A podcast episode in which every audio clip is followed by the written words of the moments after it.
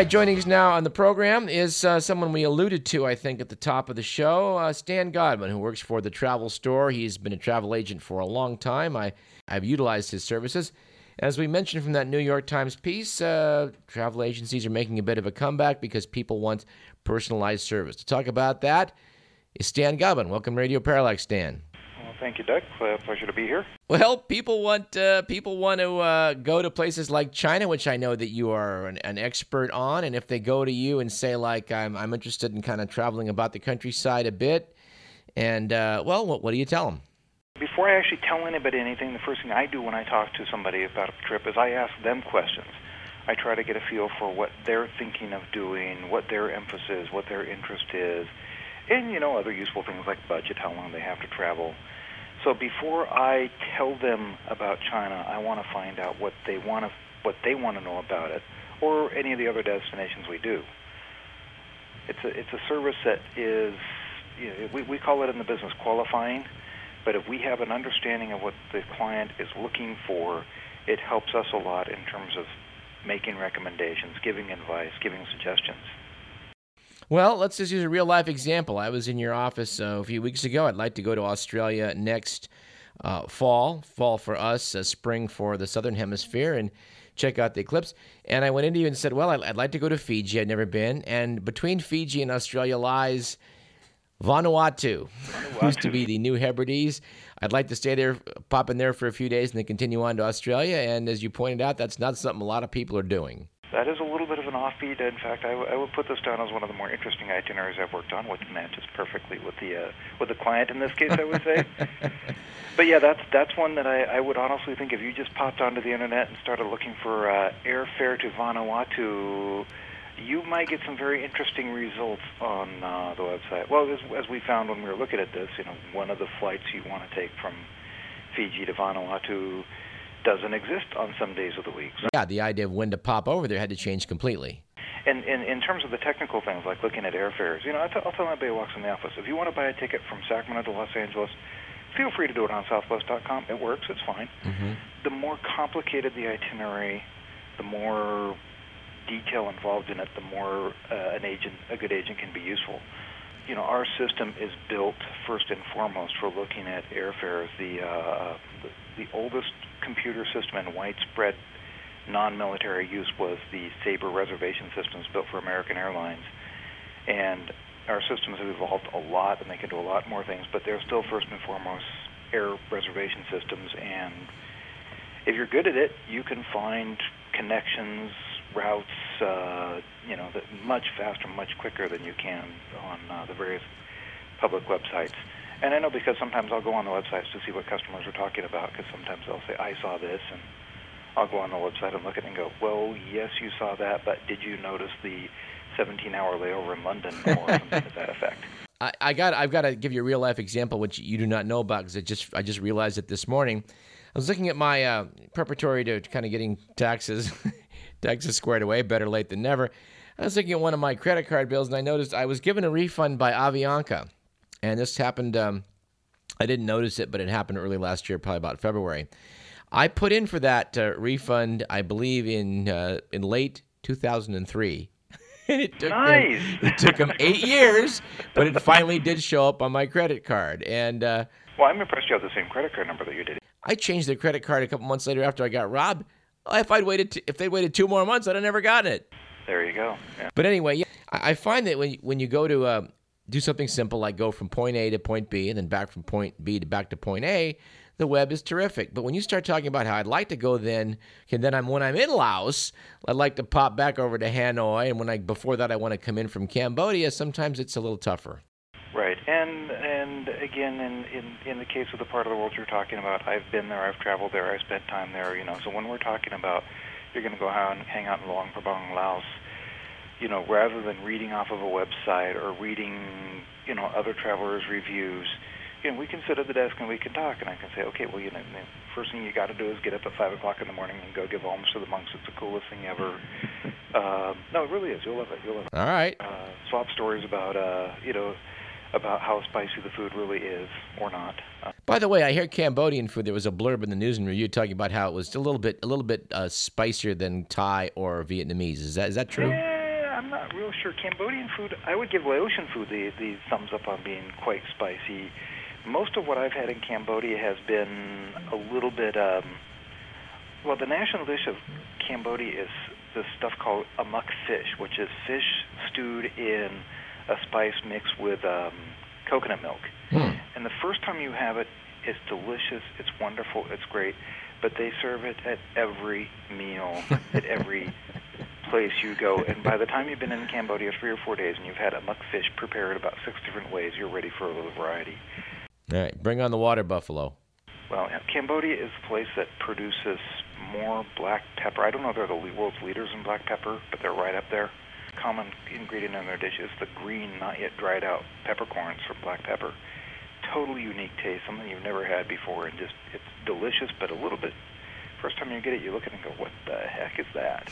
um, very tasty.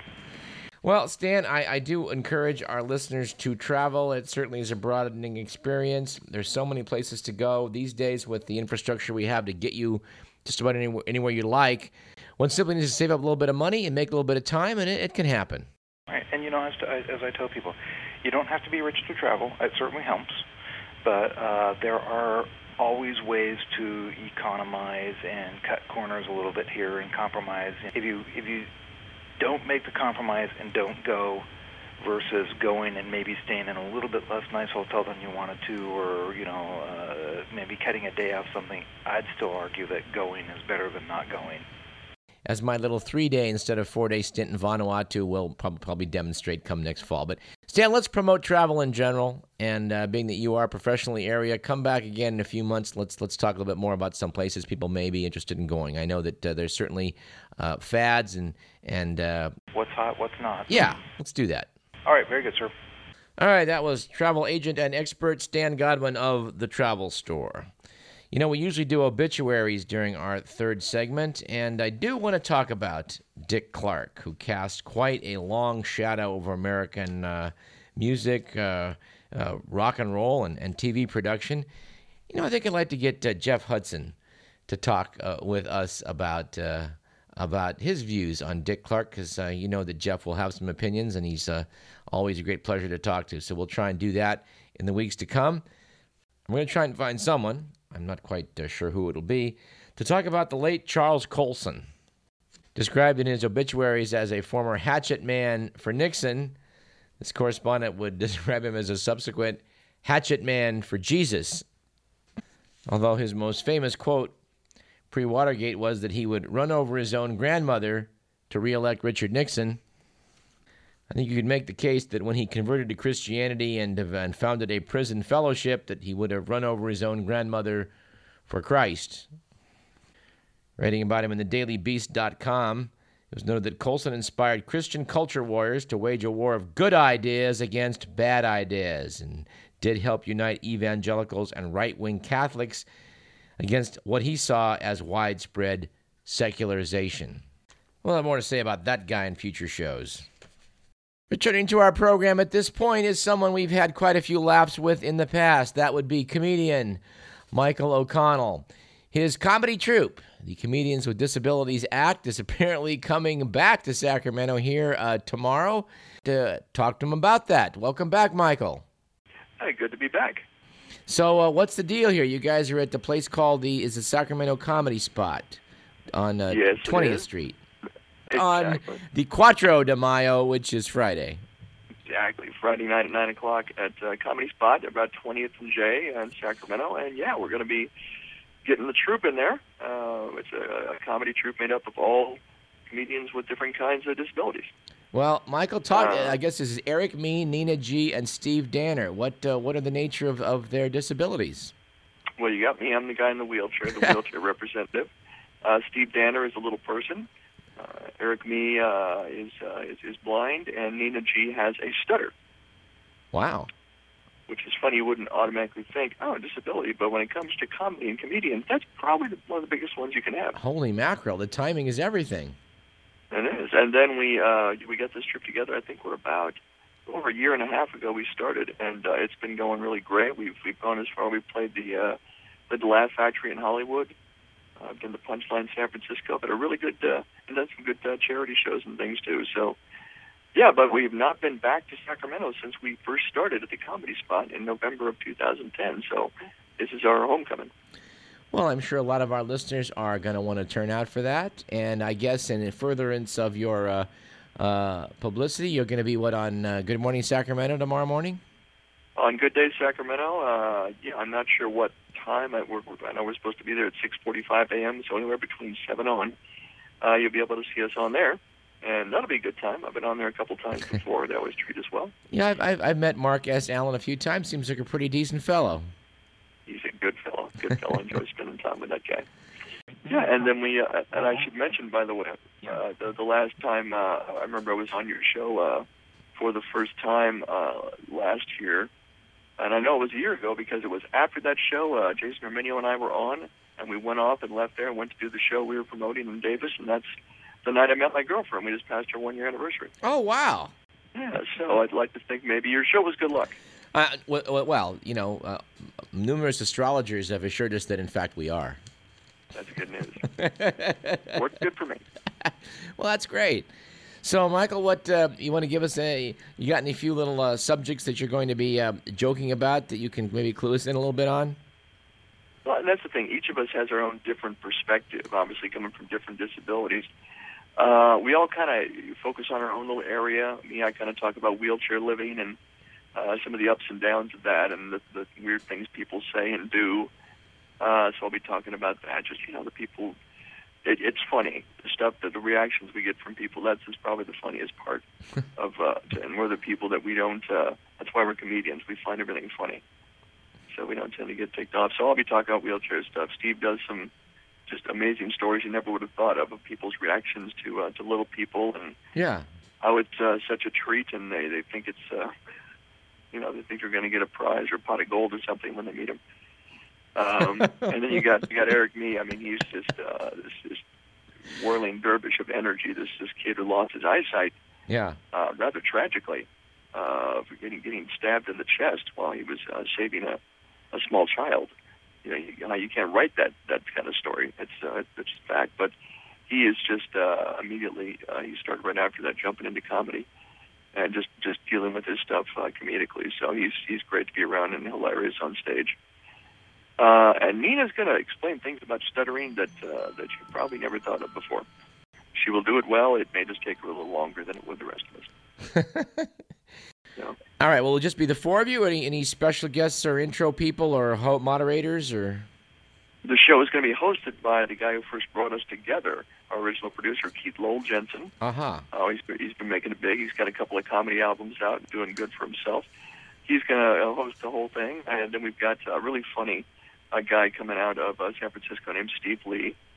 Um, and then we've got uh, we're having our token uh, able person, a comedian by the name of Roman Leo. He's going to be coming out, and you know it's this whole thing. They have the Americans with Abilities Act, and they require us to hire some some people that have know, disabilities once in a while. So we do that.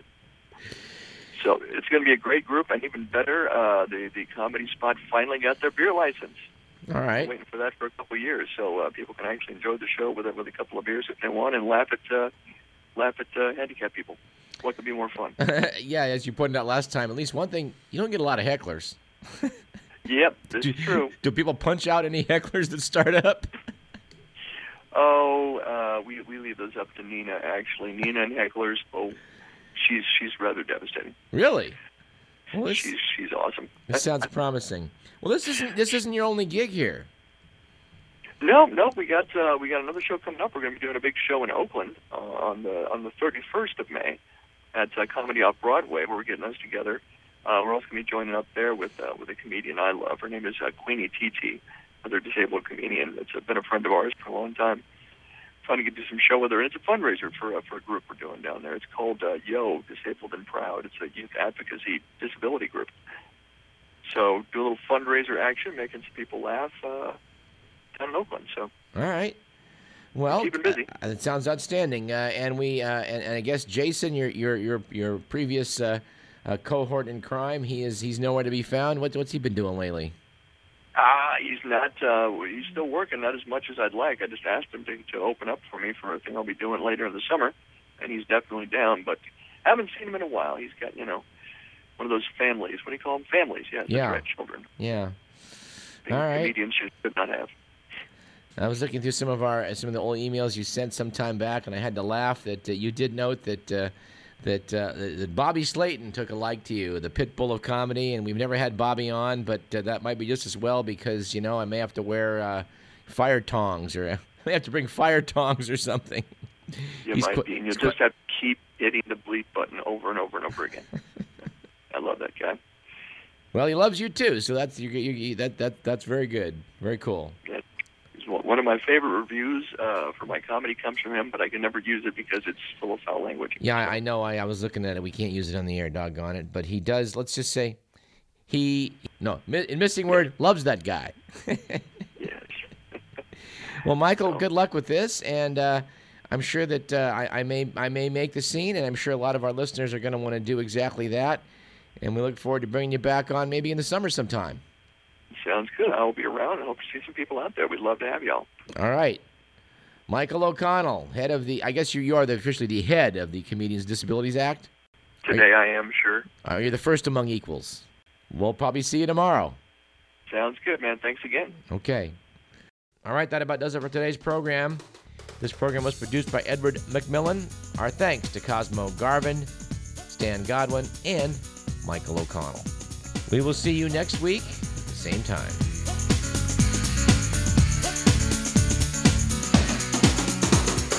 I'm too sexy for my shirt. Too sexy for my shirt. So sexy it hurts. And I'm too sexy for Milan. Too sexy for Milan, New York, and Japan.